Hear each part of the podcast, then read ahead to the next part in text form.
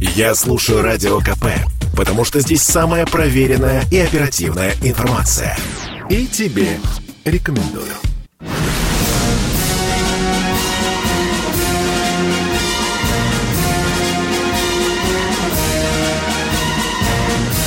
На радио «Комсомольская правда» военное ревю полковника Баранца. Вот вам военное ревю и говорит «Здравствуйте, товарищи! Добрый вечер, товарищи!» Ну, а военное ревю в «Комсомольской правде» это не только Виктор Баранец, но и... И Михаил, Михаил Тимошенко. Здравствуйте, Здравствуйте, товарищ. товарищ. Страна. Страна. Слушай. Слушай. Дорогие друзья, после недавних этих провокационных учений НАТО в Черном море, наши читатели, радиослушатели спрашивают у меня и у Тимошенко, а какое соотношение корабельного состава там, и других сил между э, турецким и черноморским флотом. Я хочу вас сразу предупредить, уважаемые друзья, что вы нигде и никогда не найдете всю эту сложнейшую математику. Есть только приблизительные данные, а точными располагает только одно ведомство, оно называется Главное разведывательное управление Генерального штаба. Тем не менее, я Подожди, ты сейчас... про наши войска говоришь или да, про да. противника? И про турецкий, про турецкий. А при чем здесь э, наши войска и игру? Не войска, я сказал тебе, Черноморский флот, внимание, точные данные о корабельном составе турецкого флота А, в России знает только один департамент. Он, повторяю, называется Главное разведывательное управление. Потому что вы можете найти в интернете тысячи справок, но вы никогда не найдете стопроцентное точного совпадения данных. Ну, а чтобы быть покороче, я вам приведу справочку, которую добыл праведными и неправедными путями. Пусть меня простит российская разведка. Итак, Черноморский флот. Читаем. Читаем. 66 боевых кораблей. А всего там вот катера, там б- б- эти судна, суда обеспечения, всего там у нас на плаву 260 вот таких, э, скажем, объектов, которые э, входят в состав флота. Ну что, начинаем. Крейсер «Москва» есть? Да. Многоцелевых э, у нас кораблей, значит, три ракетно-артиллерийских 18, противолодочных 11, десантных 19, минно-тральных, э, тр- минных тральщиков 8, 8 и многоцелевые дизельные подводные лодки. Э, считается, считается их, что у нас там 7, но я буду честен перед вами, скажу, что седьмая она проходит модернизацию и скоро появится в боевом составе. Что касается самолетов, тут примерно с турками одинаково. Э, 50 э, истребителей бомбардировщик, относящих к флоту, и где-то полтинник э, вертолетов. Ну, а теперь смотрим в турецкую сторону. В турецкую сторону. И я сразу хочу вас ошарашить. Что ж тут мы накопали? 165 боевых кораблей есть и катеров. 18 фрегатов, 10 корветов, 16 патрульных кораблей, 13 подлодок, 11 тральщиков, 33 десантных корабля, 18 ракетных катеров, 33 патрульных катера, ну и, как я вам сказал, примерно э, по 50 самолетов и вертолетов. Ну и здесь возникает вопрос у обывателя. Ну вот тут мы теперь заходим э, в песочницу и говорим, а кто же сильнее, а кто же сильнее? Дорогие друзья, если брать по математике, то сильнее, по, по, по количеству кораблей, объектов, то сильнее явно получается что? По количеству. Получается, что турецкий флот. А когда я начинаю спрашивать об этом наших спецов, у которых совершенно другая математика, и которые говорят, Виктор Николаевич, вообще-то надо читать по боевому потенциалу, да? А что это такое? А тут, Виктор Николаевич, начинайте читать. Шесть лодочек, а на них стоят кто? Калибры стоят, да? А, а тут у турок их меньше. У, у, у, у турков нет э, такого флагмана, как крейсер «Москва» с очень серьезным оружием. Ну, в общем, дорогие друзья, я не хочу здесь заходиться восторгом о том, кто э, турецкий флот сильнее Черноморского, я просто спокойненько ставлю точку, чтобы не быть многословным, и скажу так. Хожу, соглашайтесь, не соглашайтесь. Примерно одинаковое соотношение по боевым потенциалам, если учитывать, что турки, говорят, заказали у немцев еще шесть подводных лодок, а у них их на Черном море и так уже в два раза больше, а чем лодки у какие заказали? Не атомные? Или дизельные. Дизельные. дизельные. Миша, ну, из... это успокаивает.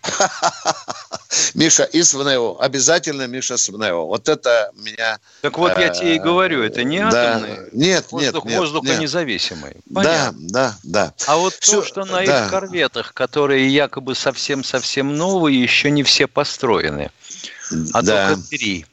У них да. э, противокорабельные ракеты какие стоят? Экзосеты или гарпун? Да, экзосет, экзосет, да, да. Экзосеты. Ну, экзосет 140 километров дальность, да? Да. А у наших, э, и сколько их там? Четыре, по-моему, пусковых. И четыре ракеты. Хоть и гарпуны поставят, какая разница-то? А у наших стоит Х-35, и там дальность, ах, далеко за 200, почти 300. Есть разница? Есть. Ну да, да, да, это вот то, что я говорил, Миша, по боевому потенциалу вот так считают в Генштабе, как ты. А Понял мы не будем да, считать да. еще 22-й армейский корпус, который не, весь не, не, не. сидит в Крыму, а он черноморский. Он подчинен Черноморскому Конечно, конечно. Ну, да. А, а там, там бастион и бал. Да. Бастион там 250, 450 да. километров да. до Босфора достает, можно вообще от пирса не отходить. И у Бала 150. Ну, елки палки. Там огромное количество вооружений. И давай авиадивизии, такую, смешанную, да? да. Весь набор, вы знаете, который у этого, э, у самодостаточной группировки, весь набор вооружений. От пистолета и заканчивая... Чтобы скучно не было, там да. штурмовой полк разворачивается. Да, да, да. Все есть, весь пассианс необходимый для того, чтобы Крым, даже если все НАТО навалится, все навалится, эта самодостаточная группировка продержится достаточно долго. Ну, пока мы подлетим с Тимошенко с большой земли. Миша, дорогой Будем мой человек... Будем надеяться, что да. адмирала Октябрьского там не будет. Не будет, да. Ну что, дорогие друзья, мы хотим услышать звонки, и я должен вас э, предупредить, дорогие друзья, я через пять минут, э, мне нужно прибыть в Министерство обороны на встречу с министром, я э, покидаю нашу аудиторию через пять минут, а Михаил Тимошенко будет продолжать разговоры с вами. Кто в эфире? Игорь Симферополь. Игорь Здравствуйте. Симферополя. Здравствуйте товарищи ведущие. Вот как вы относитесь к демаршу депутата Мосгордумы Натальи Метлиной, журналистки канала «Звезда», ведущей программы «Между тем», которая заявила на сессии Мосгордумы, что это неприлично повышать пенсии только в Москве, до, минимальную до 25 тысяч, и не повышать А при чем здесь демарш, пенсии... скажите, пожалуйста? Демарш – это отступать. Наступать. Ну, если да.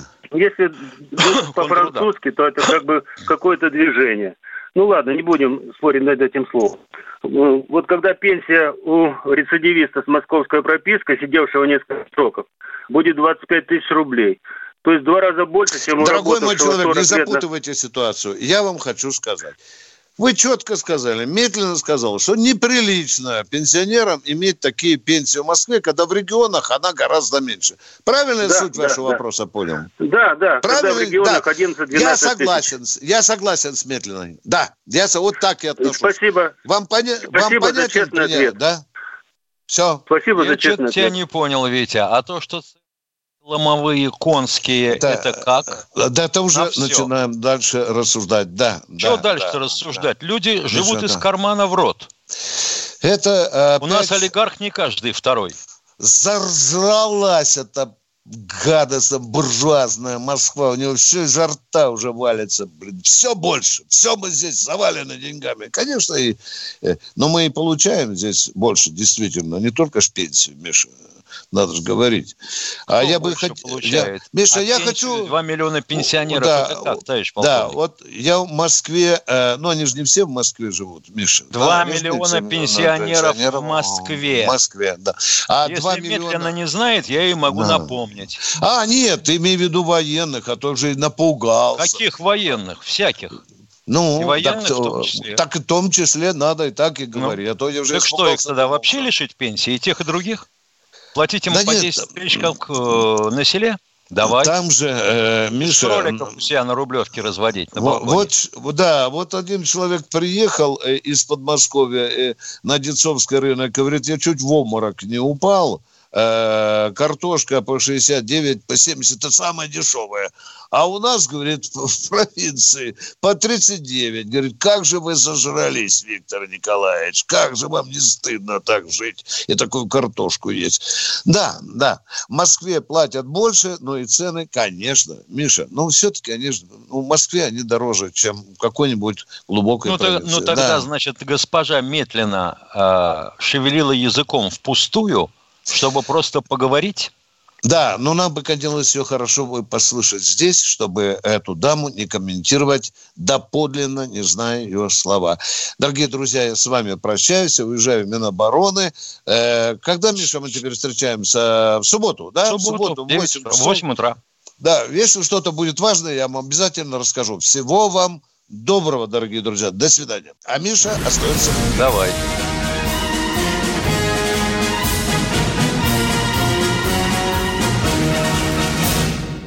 Это спорт не прикрытый и не скучный. Спорт, в котором есть жизнь. Спорт, который говорит с тобой как друг. Разный, всесторонний, всеобъемлющий. Новый портал о спорте – sportkp.ru О спорте, как о жизни.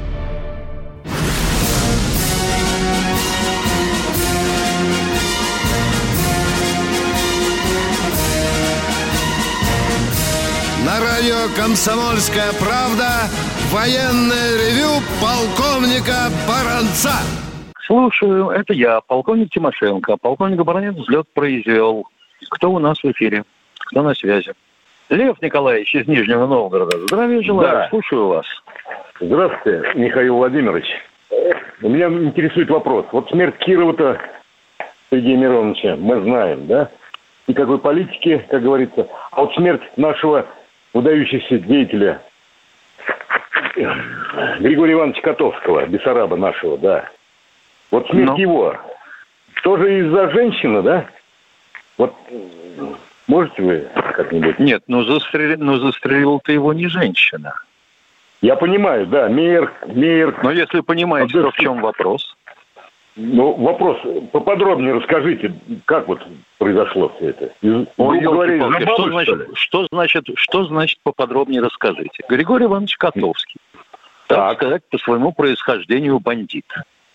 Да, да, да. Ну, поскольку бандиты, они же, а, будем говорить, э, классово близкие к пролетариату, так. он в конце концов стал э, красноармейцем, э, хотел сказать, котовцем. Ну да. Командовал бригадой. Все замечательно. Все замечательно. Но кто-то из старых, так сказать, его друзей а, как-то вот относился к этому сугубо отрицательно. И на, почте, на почве личной неприязни застрелил красного комбрига. Понятно. А тело сохранилось ну, его, нет? Тело. Чье тело? Чье тело? Котовского. Оно было забальзамировано, насколько я помню. До войны оно лежало в прекрасном состоянии. А вот до сих пор ну, оно сохранилось. Оно... Вот Вы знаете, вот... я мавзолей Котовского не навещал, поскольку это малое отношение понятно. имеет к военному ревю на сегодняшний день. Все понятно, все, все. Ну, Спасибо. раз понятно, замечательно. Не за что. Бывайте здоровы. Здравствуйте, Владимир из Москвы. Владимир из Москвы, я вас слушаю. Добрый вечер. Влад... Добрый вечер. Добрый, добрый. Да, пожелаем мягкой посадки Виктор Николаевичу, министра обороны на да. совещании. Да. да. У меня ремарка, а потом вопрос к вам будет. Э, хотел, не успел я ему, чтобы он министра обороны попросил, э, поскольку Шойгу э, часто встречается с нашим верховным главнокомандующим, чтобы он издал распоряжение, чтобы все наши министры хотя бы один раз в три месяца выходили на радиосвязь так же, как выходите вы, общаясь с народом. Это раз. А ну хорошо, такой... вот выйдет, подождите с вашим вопросом теперь. Вот, допустим, выйдет министр транспорта, да? Или, да. не дай бог, какого-нибудь э, автодора. И начнет рассказывать о том, как они строят магистраль, надрываясь до Казани. И вот им сейчас 20 тысяч рабочих не хватает. А техники понагнали, техники понагнали. Ай-яй-яй-яй-яй-яй. Докладываю вам, в 1974 году капитан Тимошенко шарился на правобережной Украине. Мне нужно было точки посадить некоторые. Э, доехал я э, до населенного пункта, назывался Каменный Брод.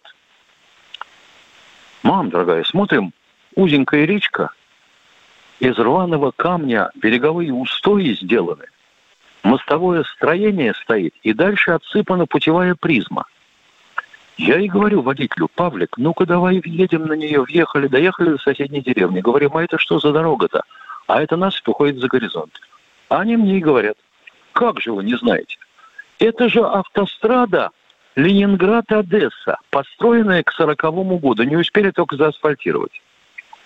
А вы будете мне, а вы будете вот впендюривать всем телезрителям про Москву, Казань?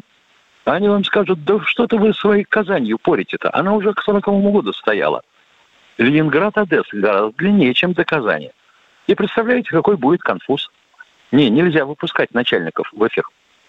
Давайте Михаил Владимирович, Михайлов, да, но Владимир Владимирович в декабре будет отвечать опять э, на вопросы корреспондентов. Что он за всех отдувается? Надо и этих выводить в люди. А вопрос такой. Э, спутник, э, там осколков много, которые мы сбили. Вот. Как долго они будут уходить и сгорать в атмосфере? Можете подсказать? Вопрос, вопрос, вопрос имеет простой ответ. На какой высоте была орбита с этого спутника, которого достала наша ракета? Если километров на 800, 300 километров. Ну, она будет постепенно снижаться, войдет в облако таких же осколков, а их, по-моему, сейчас чуть ли не 80 тысяч осколков болтается, всяких ага. космического мусора. Ага. Ну да. и дальше очень медленно будет снижаться, и где-нибудь, наверное, лет через 30 войдет в плотные слои атмосферы и сгорит. С ума сойти. Пора их ловить зависит, сетью. Зависит. А, ну да. Это сейчас проект хотят такой забабурить. А счет отлова космического мусора. Представляете, сколько денег украдут? Да, да. Я Спасибо надеюсь, я удовлетворил вас. Спасибо, Михаил Следующий, пожалуйста. Пожалуйста. Следующий, пожалуйста. Здравствуйте, Сергей из Москвы. Здравствуйте. Уважаемый Михаил Владимирович, у меня есть ответ на популярный вопрос о назначении пенсии по поводу срочной службы. Готов озвучить. Давайте. Российская газета «Неделя», номер 234 от 13 октября. Службу, это, тут разъяснения дают руководители Пенсионного фонда России. Первый пункт. Служба в армии по призыву относится к нестраховым периодам, которые засчитываются в страховой стаж. Дальше читаю. Совершенно верно. Нестраховые а периоды не засчитываются. Надо. Читать дальше не, не надо. надо. Мы это 10 раз с Виктором Николаевичем докладывали ну, всем слушателям. Вам, в эфире. Вам все время звонят Но... эти самые, которые вот ему соседу не дают, еще кому-то. Ну, почитайте что-нибудь, да. хотя бы газету. Она официальная. Да им, читали, мы им читали и наизусть докладывали. Без толку. Ну что, вы не знаете, сколько у нас непривитых? Я, я все понимаю. Я ну, сам с этим борюсь. страна. Так, первый Задавайте вопрос. ваш вопрос. В связи с тем, что очень много разных вопросов по основам законодательства, хотел бы, ну, жалко ушел ваш э, коллега. Давайте вопрос. Был справочник офицера по основам военного законодательства. Готовится ли к выпуску или планируется издать его, чтобы мы могли где-то почитать, какие сейчас законы в армии? У-у-у.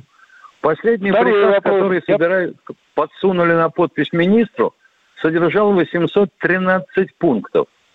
Ну, и что его, представляете, превратить его в справочник? Он один сам будет отдельный том. Понял, тогда второй вопрос. Где руководство страны высокого уровня учатся мобилизационной, оперативной, тактической подготовке. Раньше было управление вневойсковой подготовки, и больших руководителей областного масштаба, округов готовили в Академии общественных наук при ЦК КПСС. Или просто раньше называлось АОН ЦК Значит, КПСС. докладываю вам, подождите, докладываю. В принципе, их всех засовывают на месячные курсы в Академию Генерального штаба. Должны засовывать. Но некоторые-то считают себя очень умными – и они уже же, же министры же, же. Ну, как наш Сердюков. И они посылают эту академию далеко-далеко. Два раза приехали, посмотрели, высмотрелись, ушли. Все. Вот вам вся подготовка. Понятно, вопрос понятен. Катюша, То вызовите меня по скайпу. По-моему, заработал. То есть 33-летний губернатор, он не знает, что такое мобилизационная подготовка? Он не знает, что такое строевой шаг. Я, я понял. И, Михаил Владимирович, извините, маленький, так сказать, вопрос как саперу. Вот я ну, всю жизнь, так сказать, Лен Пех, Академия Фрунзе, всю жизнь приходилось резать проволоку, вот которую сейчас режут мигранты. Но почему-то у нас всегда были вот эти ножницы американские. Не уходите из эфира, поговорим после перерыва.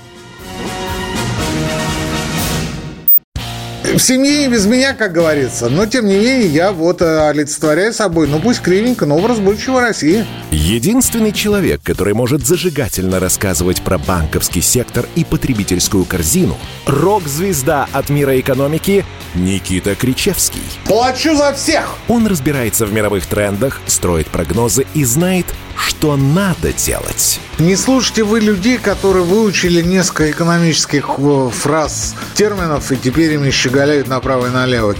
Наблатыкаются, понимаете, инфо-цыгане всякие, и потом говорят, а давайте будем рот повышать, а давайте будем минимальный размер пенсии повышать. По средам в 6 часов вечера по московскому времени слушайте «Экономику» с Никитой Кричевским на радио «Комсомольская правда» а, умные экономисты, да что там, себя даже не побоюсь, сидят на радио «Комсомольская правда».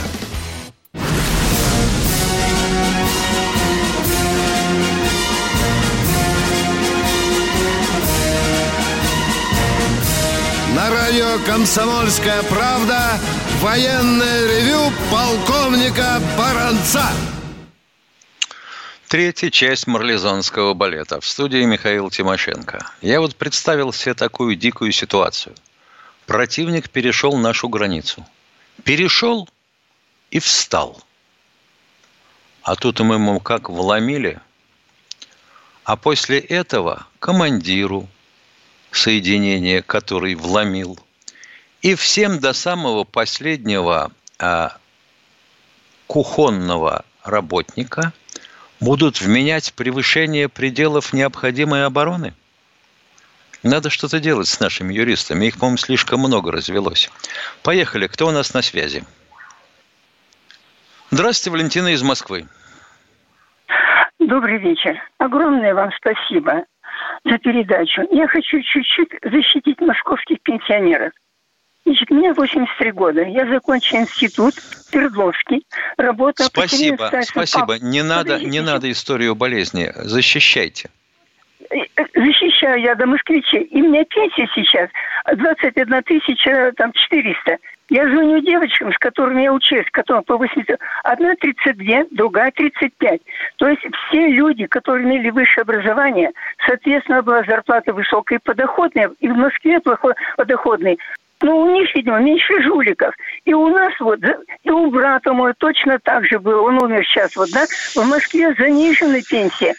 И 80 лет, уважаемый вот Михаил, да, вы понимаете, им все придали по 6 тысяч, а мне дали 3200. В 18 году 80 лет исполнилось. Поэтому обманывать здесь ужасно. Я даже не шусь, но хотел написать письмо. Почему у них 35, а у меня 21 тысяча? А сколько я в Мосэнерго отработала? Опасность. Они, найду, они найдут, уважаемая Валентина, вам что ответить.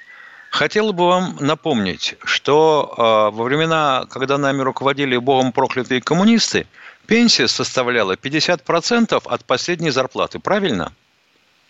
А у меня все, вы знаете, у меня все справки в институте из Мосэнерго. И когда приходит... Пропало куда-то. Да что ж такое сегодня творится с радио и со связью? Какой-то ужас просто. Алло, алло, Валентина, где вы? Алло. Здравствуйте, Елена из Севастополя. Севастополь. Здравствуйте, всем желаю здравия. Здравствуйте, Елена. Михаил Васильевич, да. Михаил Владимирович, могли бы ответить на, на национальный вопрос? Вот могли бы вы мне объяснить, почему происходил вот геноцид вот еврейского народа, и как бы считался он изгоем, и вообще там библейская история такая, вот как бы я немного знаю. Могли бы объяснить немножко? Где происходил геноцид? На ну, вот в годы России? войны геноцид. Ну, в годы войны Гитлер как бы вообще так, к этому, понятно. к этой нации Значит, мы, особо... мы а, значит, все-таки возвращаемся к товарищу Гитлеру и пытаемся разобраться с ними. Ой, вы знаете, однозначного ответа, пожалуй, мы не найдем. Но всегда э, человек устроен так, что в большинстве случаев он себя виноватым в чем-то с ним случившемся неприятным не признает. Кто-то же должен за это отвечать. Должен. Надо кого-то выбрать. Как? А вот давайте посмотрим на историю расселения, а, будем говорить, евреев из Палестины в Европу. Через Испанию в основном. Там их жучил кто? Арабы. Они стали продвигаться по побережью Средиземного моря в Италию, а в Италии им, э, и в том числе в Венеции, откуда пошел у нас банковский капитал? Из Италии из Венеции – а им не давали приобретать недвижимость. Закон не позволял им приобретать недвижимость. Значит, надо было каким-то другим образом зарабатывать на жизнь. Многие из них стали менялами. Ну, а дальше менялы, меняльные лавки, а ну вот банковское ремесло. А, -а, -а вот банкиры, евреи ограбили весь мир. Вот вкратце и в гнусном таком изложении вот так оно выглядит. Но надо отдать должное, допустим, нашим соотечественникам, евреям. Они стараются, чтобы их дети получили хорошее образование, при этом, чтобы они, а их невозможно получить, если ты не хочешь учиться, чтобы они хотели учиться сами. А у нас черт что творится с учебой – И в Германии было не намного лучше. Ну, вот так вот. Как-то. На Но пальцах. дело в том, что тут еще идет еще древняя история библейская, когда вот на кресте Господь сказал, что и будет э, этот народ как бы за то за распятие. И, и, иудеи распяли. Не, тогда не, мы, они тогда были, мы углубимся с вами а в были, историю были, древней были, Иудеи и дойдем до восстания Бар-Кохбы. Но это, вообще говоря, не тема военного ревю. Если хотите, можем поговорить отдельно. А Говорит, Иудея всегда восставала против римского иудеи, владычества, и у них не получалось а, осуществить там, ну, я бы сказал, такую устойчивую исполнительную римскую власть.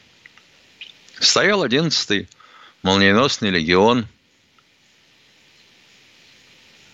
Все. Александр из Казани, здравствуйте. Здравствуйте, Михаил Владимирович. Вот это в Сирии сирийские войска и ВКС России бомбят джихадистов, вот это, э, вакуумными бомбами. Вакуумные бомбы, разве они не запрещены международной конвенцией? Мы не бомбим джихадистов вакуумными бомбами. А кто их бомбит-то? Авиация? А кто-нибудь вообще будет, э, вы уверены, что бомбит? Да, информация по интернету была. А, ну в интернете вы можете найти, что и атомную бомбу испытали. Ну, ну понятно, тогда значит, это все, это поклеп, значит, все обман. Ладно, спасибо. Пожалуйста. Кто еще на связи? Здравствуйте, Юрий Схимок, слушаю вас. Добрый вечер. В новостях передали, что Верховный главнокомандующий будет ревакцинирован тогда, когда врачи решат. А почему граждан России обязуют это делать ровно через полгода? А с чего вы взяли, что э, нашего э, верховного главнокомандующего надо ревакцинировать именно тогда? Вам врачи сказали? А есть такие врачи, которые говорят, что вообще вакцинироваться не надо. У нас в интернете можно чего хочешь найти. О, успокоился. Следующего, пожалуйста. Здравствуйте, Александр, слушаю вас. А, добрый день, Михаил Владимирович. Добрый, Александр добрый. Твери. А подскажите, вот переучивали во время войны с истребителей на Ил-2 летчиков. По какой причине? Мой дед, Спиридон Сергей Иванович, он воевал, начинал воевать на истребителе. А потом, после того, как он получил травму, ну, сгорел, горел в самолете. Его после госпиталя он переучили его на Ил-2. По какой причине, вот, непонятно. Ну, по какой причине переучили вашего деда, я не могу вам сказать конкретно вашего. Но если вы сравните потери среди истребителей и среди штурмовиков, то я думаю, ответ вам будет понятен. Ну, вот он на, истребителе не погиб. За 10 а... боевых вылетов штурмовику давали героя? Не знаю. О. Ну, на истребителе он все-таки заработал, и ему присвоили орден Красной Звезды, а вот, вот погиб на... Вот, летчиков не хватало на штурмовики, понимаете? Вот почему переучивали. Ведь если ты возьмешь парня от Сахи, без всякого аэроклуба. Сначала ты научишь его летать, время на это уйдет, на чем угодно, на по два, да? После по два он должен освоить что-нибудь побыстрее. Истребитель, хорошо. А Ил-2, вообще говоря, машина-то тяжелая и квалификацию требует очень большую. А потери на них были сумасшедшие. А, спасибо огромное. Пожалуйста. Следующий. Здравствуйте, Алексей Екатеринбурга. Шуйков Алексей Владимирович Екатеринбург. Здравствуйте, Шлыков Александр Владимирович. Э, слышал, что китайцам дали в районе озера Байкал в аренду земельку на 49 лет. Вот. Через, а как через 49 лет их, если там сейчас несколько тысяч, а через 49 несколько миллиончиков будет. 157 раз отвечаем на этот вопрос. Нет, вы, вы не ответили. Отвечаю время, на этот время, вопрос. время, Я вас. время кончилось. Так, слушаю. Вы э, слушаю. не имеете знакомых, допустим, вот в тех краях, в Бурятии, кто бы там взял в аренду землю? Нет, не имеете? Ну, я ведь... А Нет. я вам могу сказать, там никто из наших местных землю в аренду брать и обрабатывать не хочет. А китайцы ну, готовы. И... Ну, ну и как я будет? ведь я ведь не из своей головы взял, если... Не, я понимаю. Я понимаю, что это вы взяли из средств массовой информации. Но да, вот если да, да, да. землю свои родные граждане в аренду брать и обрабатывать не хотят, она простаивает. Так может кого-то да. можно найти, кто эту землю возьмет и будет обрабатывать и за это платить? Свои это русские будут, но не китайцы. Своих нету. Нету своих. Понимаете? Я вам третий раз повторяю. Вы меня не слышите. Переходим. У нас перерыв. Будьте любезны. Я скоро вернусь.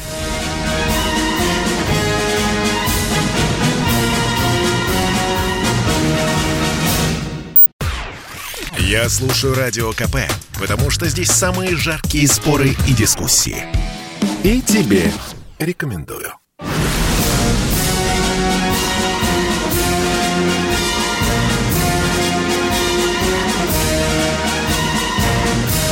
На радио «Комсомольская правда» военное ревю полковника Баранца. Да, приятно слышать, когда люди так переживают за то, что мы пускаем на свою землю обрабатывать ее совершенно чужих нам людей. Но вот меня какой вопрос занимает. А то, что у нас больше трети освоенных пахотных угодий заброшено и не обрабатывается никем – а нам же говорили, фермер накормит страну. И где тот фермер? Поехали дальше. Кто у нас на связи? Здравствуйте, Владислав из Владимира. Здравствуйте. Скажите, пожалуйста, давно я уже вам не звонил, года два уже прошло, вот решил позвонить. Меня интересует вот что. Вот э, американцы, британцы, вообще западники э, всячески все наглее и наглее по-хамски врут и везде обвиняют Россию во всех грехах и чуть ли не там, ну, вообще во всем. и везде наращивают, и вооружение приближают и так далее. А у них на самом деле они и в Европе бардак устраивают, энергокризис и так далее. И, у них, и с долларом у них, э, как, ну, мне кажется, тоже будет кирдык когда-нибудь с внешнего долга. Как вы думаете, всегда во время кризисов они развязывали войну? Вас вот какова вероятность того, что действительно они все наглее и наглее подходят уже и летают самолеты и все на свете? ну, я выскажу, я, выскажу точку, я выскажу точку зрения, которая вряд ли совпадает с официальной точкой зрения руководства нашей страны. Вот с моей точки зрения, эта война у нас, ну, считай, на пороге. Но им очень хочется, тем товарищам, которые за пределами нашей страны, чтобы эту войну начал кто-то другой, а не они, типа украинцев. Чтобы мы в нее втянулись, а дальше нас бы начали усмирять, примерять, и не дай бог, чтобы применил кто-нибудь еще ядерное оружие – вот этого им очень хочется. И они свое население к этому готовят. Их пресса полна подобными материалами. Что русские такие, русские сякие, что вся зараза от них, что все гадости от них. И вообще бы не худо поделить эту страну, уменьшить ее как-то вот территориально. И тем, что кому что достанется, пользоваться, а русских э, подальше бы, подальше куда-нибудь, подальше туда – в Бурятию, да, осваивать аренду земли. Вот так вот. Они все время кем-то пользуются, блин. Или на слабых конечно. нападают. Конечно, конечно, конечно. Вот сейчас у них замечательный есть инструмент Украина – Да, просто нагнетание такое идет, все равно психологическое какое- какое-то давление идет. Конечно, конечно, конечно. И наше общество надо при этом изнутри раскалывать, бить по самым тонким местам, вот по национальным отношениям. Это тоже очень полезно в части подготовки агрессии. Чтобы не стойкими мы были. Ясно. Спасибо за звонок. Кто у нас следующий? Здравствуйте, Евгений из Воронежа. Алло, вы меня слышите? Еще как. Э, у меня вопрос такого типа. После Второй мировой войны у Японии был очень большой э, военно-морской флот. Что с ним стало? Ну, очень большого военно-морского флота у Японии не осталось, потому что американцы потопили столько, сколько могли. А Япония была демилитаризована, ей было запрещено иметь вооруженные силы, в том числе флот. А вот что с этим флотом стало? Кому он достался? После вот итальянский флот разделили, а японский флот? Японский флот не делили, американцы его потопили сами. Частью потопили, частью утилизировали. А, вот как. То есть нам и ничего, грубо говоря. А нам, а нам называется фиг вам. Все, понял, спасибо большое. Пожалуйста. Кто следующий? Здравствуйте, Наталья из Новосибирска. Ах, сорвалась. Александр из Перского края. Простите, слушаем вас. Здравствуйте, товарищ полковник. А, скажите, пожалуйста, вот на канале «Звезда» и это «Крылья России». Вот показывают фильм про танки, да? Вот Т-34 и вот КВ, вот там вот башни, вот Заман был так называемый. Ну да. Вот. И, Были и, такие. И потом, потом, их, потом их перестали делать, вот, стали делать эти, ну, вот, красивые башни. Т-60. Да, такие распластанные, распластанные башни. Да, да. А, а, вот, а вот сейчас, сейчас опять, опять машины делают, что как будто бы заман. Это чисто настройка из кумулятивных, эти, ну, как, не кумулятивных, а как сказать Заманов нету. Башня практически Нет. нижним своим э, поликом практически прижата к крыше танка. Это с 60, 60-х моделей началось. Ну и вот э, нету замана. Там активная а защита, пассивная защита. Да, только настройка, да, сейчас? Не понял. Из этого. Ну вот сейчас э, а, а, а, обратный взрыв идет у них. Какой взрыв обратный? Пластины, пластины. А, я вам говорю, это защита, да. Там взрывчатка, а, такой пакет сделан. Взрывчатка на металлической подложке, в металлической коробке, закрыта стальной пластиной. И снаряд, который ударяет в эту коробку, детонирует взрывчатка. И, соответственно, если это обычный летающий ломик, подкалиберный снаряд его отбрасывает, а аккумулятивного нарушает струю. А извините, еще, еще вопрос небольшой. А вот скажите, вот вы же смотрели это чистилище? Смотрел. Вопрос в третьем. Вопрос, вопрос в третьем. Э, вот танкиста начали сжигать. Ну, в смысле, когда он отказался. И, и вы, вышли они живые реально, товарищи там. Ну, в смысле, вот. Это реально сейчас танки так выжить можно? Это художественный фильм. В танке а может быть по-разному. Ну, в танке может быть по-разному. Спасибо. Пожалуйста. Здравствуйте, Елена из Новгорода. Здравствуйте. Михаил Владимирович, объясните мне, глупой женщине, я хочу вернуться к аренде в Бурятии. Скажите, пожалуйста, у нас что, государство ставит знак равенства между коренными жителями и иностранцами? То есть, что для коренного жителя аренда, что для иностранца аренда? Вот объясните Нет, мне, пожалуйста. с иностранцем аренда может быть такая, как согласуют а с коренными тоже. А с коренными, с коренными, ну, ведь, понимаете, какая штука? У нас же федерация. То есть, по сути, каждая губерния может э, назначать свои ставки арендные. Как я понимаю, а, централизован... Мы уже сколько раз возвращаемся к той причине, что у нас все как бы отдано на, на места, а как что касается, то у нас федерация. Все диктуется с центра.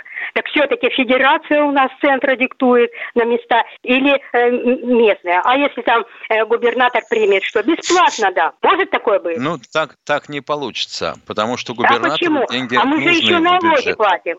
Мы же налоги платим, а аренда совсем другое. Я вот понимаю, что, предположим, кто-то построил, как сказать, какой-нибудь центр – он хозяин у этого здания. Он какую-то комнатюшку выделяет, да, это вот его собственность, он выделяет под аренду. Но простите, это земля, которая полита кровью нашими предками. И они для чего воевали? Вам сколько раз задают на эту тему вопрос. Неужели тогда наши предки э, осваивали там все земли, чтобы потом их дети платили аренду за эти деньги? Глупо а как, как бы вы, а как бы вы хотели? А как бы вы хотели? Вы хотели Я пользоваться думаю, что... государственной собственностью бесплатно?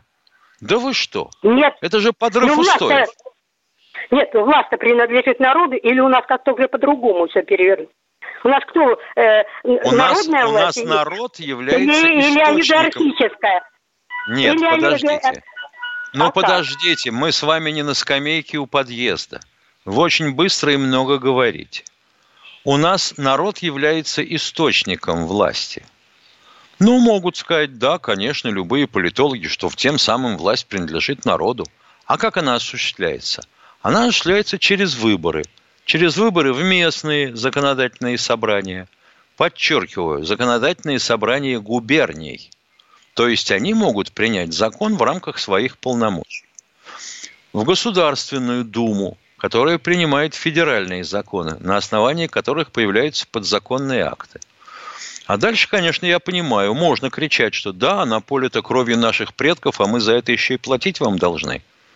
А вам тут же скажут, так, секунду стоять. А мы ваших детей учим, и вы еще не доплачиваете за их учебу.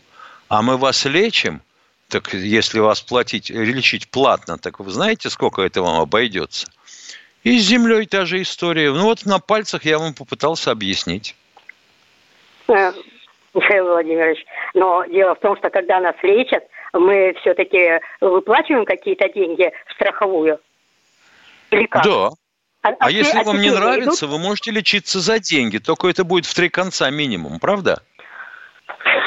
Я, я вот только не могу Мы понять. Мы прощаемся если... до субботы, до 8 утра. До свидания.